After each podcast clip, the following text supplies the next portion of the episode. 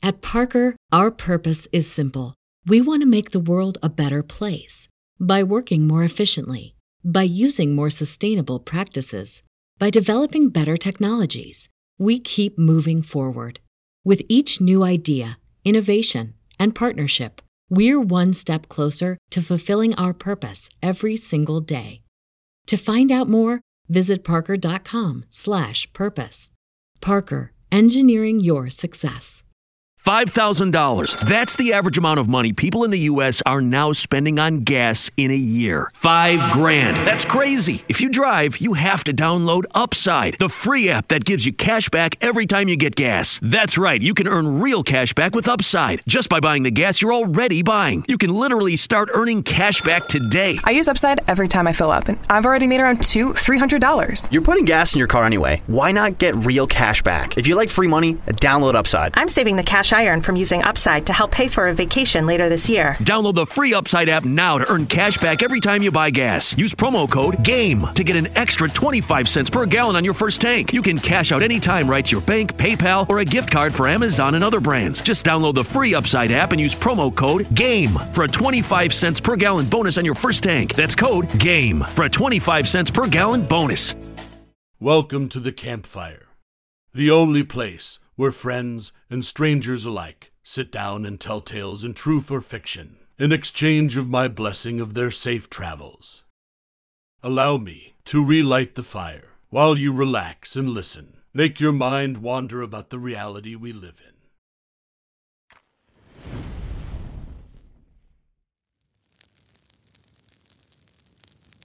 The story I'm about to tell you is from a traveler named Odd Directions. He called this experience. Dad shut himself inside his bunker at the start of the pandemic. Three months ago, we lost contact with him. Please, allow me to tell you his tale.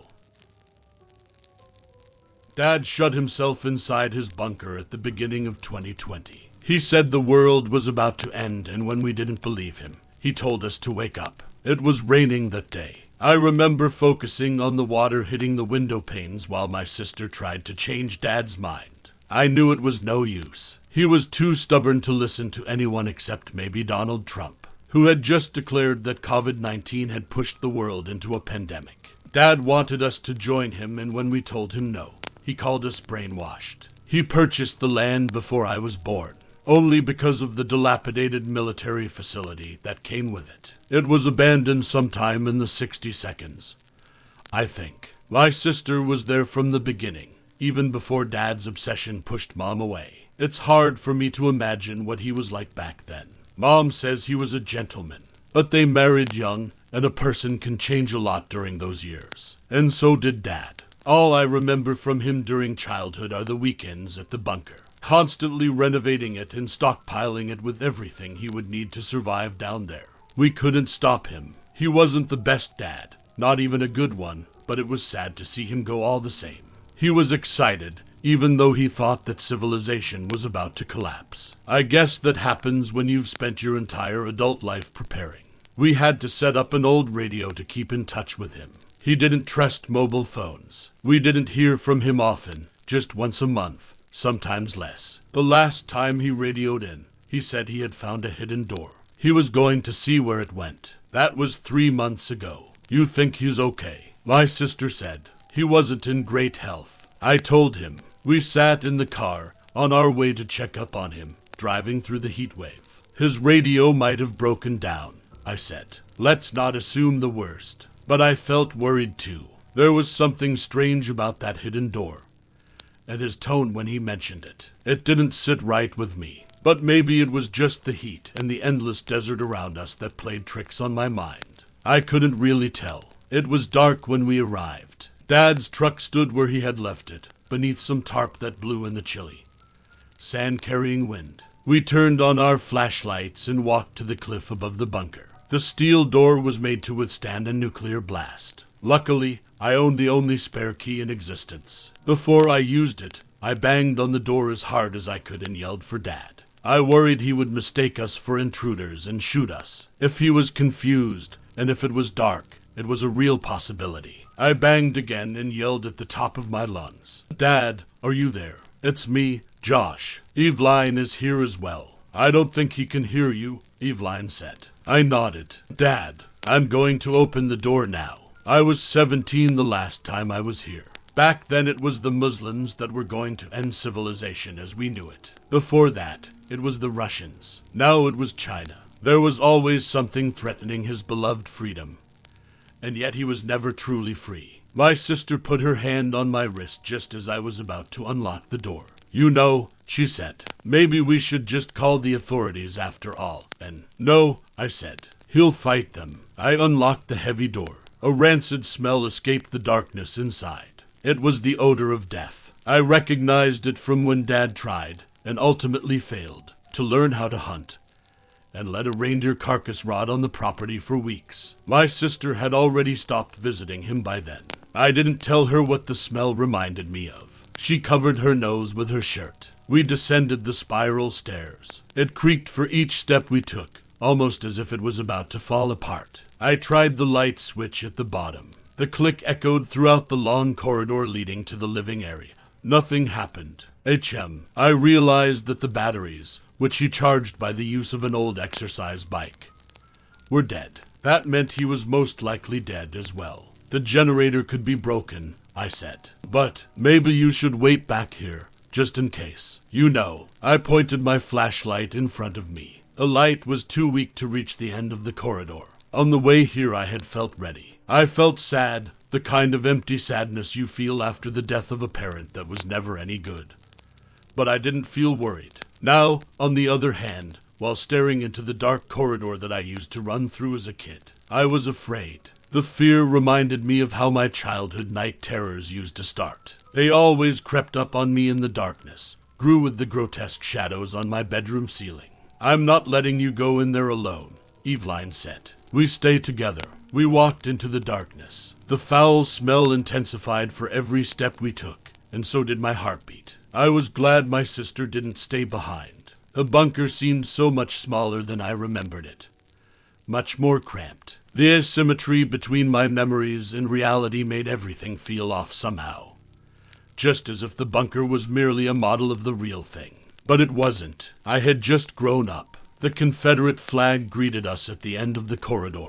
It hung on the concrete wall. It looked pale in the hot spot of the flashlight, almost like a phantom. And, of course, in many ways it was. A ghost from a time long ago. Or perhaps a corpse brought back to life. An abomination. It reminded me of Dad more than anything else. You have to be seriously confused to praise freedom as much as Dad and hang that symbol of lesser freedom in the world on your wall.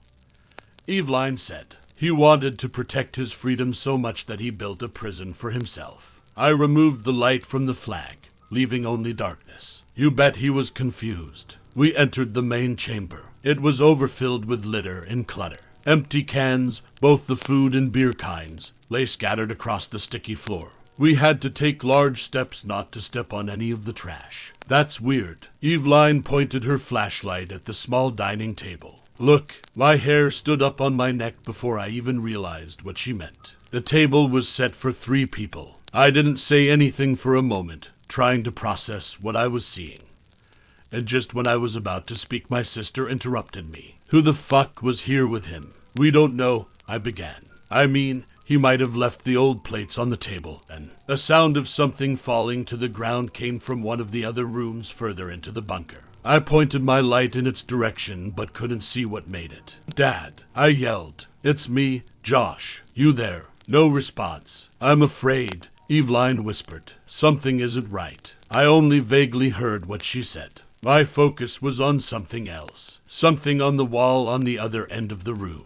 That's not supposed to be there. I slowly walked toward it. That must have been what he talked about over the radio. Dad had hacked away a layer of concrete, for whatever reason, and uncovered a rusty metal door behind it. It stood ajar. A lukewarm, musty breeze came out of it. My sister walked up to me as I carefully pried the door open with the back of my flashlight. I felt my heart in my throat. I could hear my sister begging for us to leave, almost in tears. But I needed to know what was behind that door. It was imperative to understand what had happened here. I needed to know. I needed closure. What in heaven's name? Eveline looked over my shoulder. Why is this here? Behind the door was a room about the size of a broom cupboard. It was unremarkable except for a circular hole in the middle of the floor. I shone my light into it, but I couldn't see the bottom. Just as I thought it was big enough for a person, my sister said. Do you think he fell? Drops of sweat from my forehead fell down the pit. I felt dizzy and stepped back, afraid I would fall inside.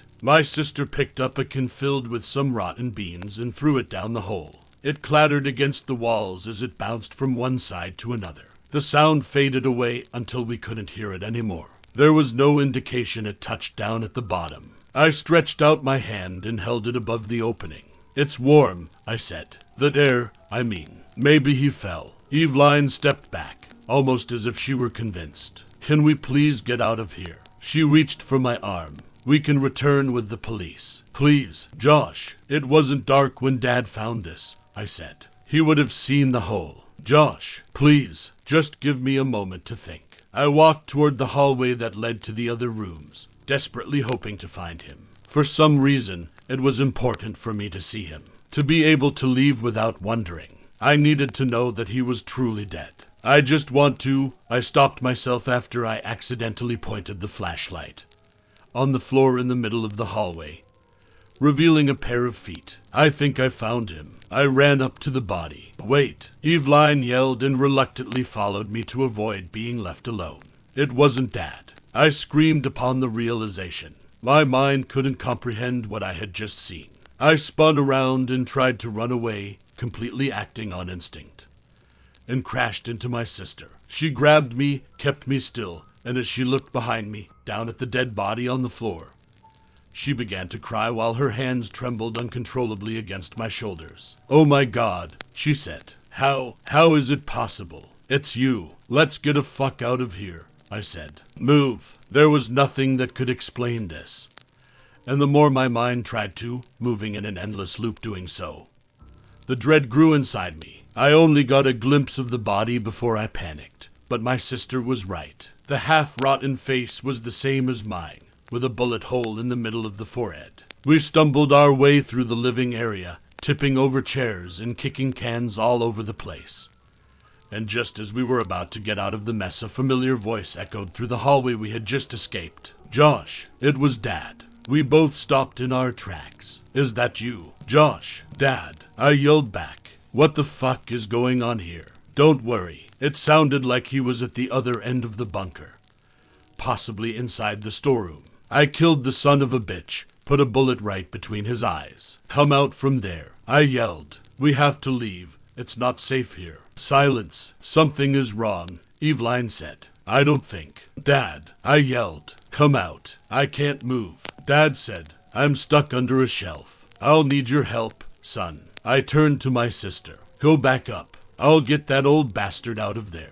We'll be right behind you. Okay. Think, Josh. Eveline begged. You think he's been stuck under a shelf for. I should have listened, but even after what we had just seen, I just couldn't bring myself to even consider something as outlandish as what my sister was suggesting. It was simply too far fetched, too unbelievable to penetrate all my layers of presumptions about reality. It couldn't be. It just couldn't. Hence, I ran back to the hallway, yelling for my sister to get back up to the surface and wait for us there. I'm coming, Dad. I only slowed down to carefully step over the corpse that bore my face. Perhaps, I thought, it was just a coincidence. A burglar that just happened to look like me. After all, the face had begun to rot. It wasn't obviously me. I felt stupid, and I almost convinced myself that it was just my childhood fear of the dark coming back to life down here. And then, just as I was about to walk past the small composting toilet that stood inside a small room at the end of the hallway,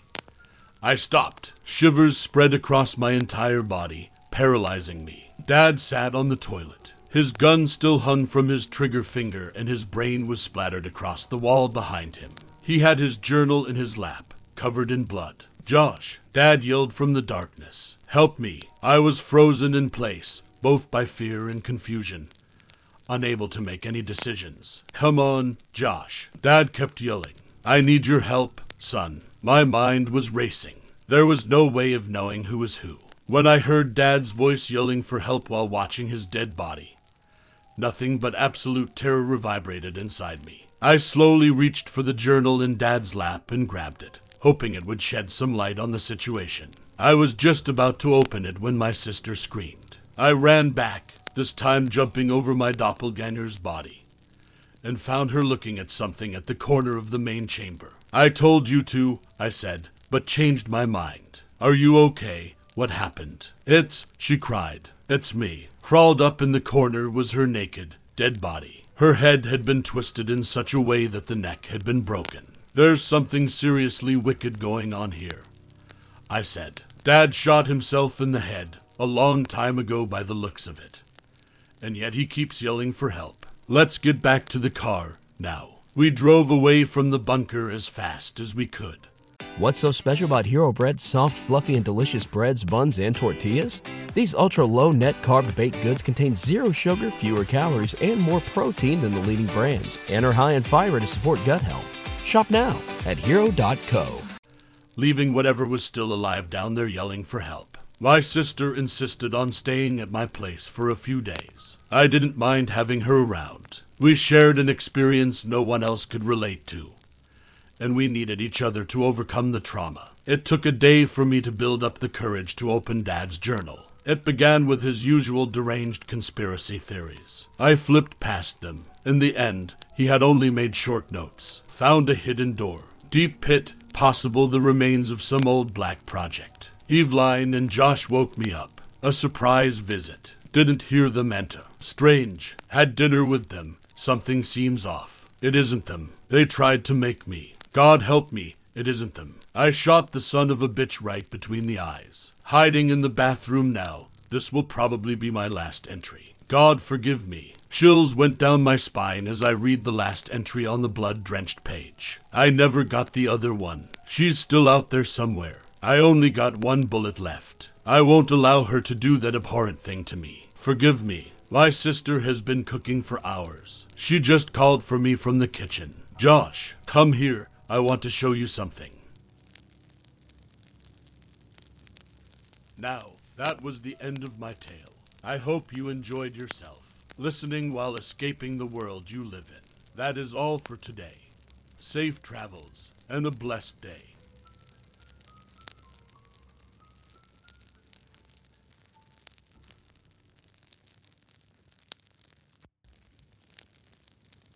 $5,000. That's the average amount of money people in the U.S. are now spending on gas in a year. Five grand. That's crazy. If you drive, you have to download Upside, the free app that gives you cash back every time you get gas. That's right. You can earn real cash back with Upside just by buying the gas you're already buying. You can literally start earning cash back today. I use Upside every time I fill up, and I've already made around two, three hundred dollars. You're putting gas in your car anyway. Why not get real cash back? If you like free money, download Upside. I'm saving the cash I earn from using Upside to help pay for a vacation later this year. Download the free Upside app now to earn cash back every time you buy gas. Use promo code GAME to get an extra 25 cents per gallon on your first tank. You can cash out anytime right to your bank, PayPal, or a gift card for Amazon and other brands. Just download the free Upside app and use promo code GAME for a 25 cents per gallon bonus on your first tank. That's code GAME for a 25 cents per gallon bonus.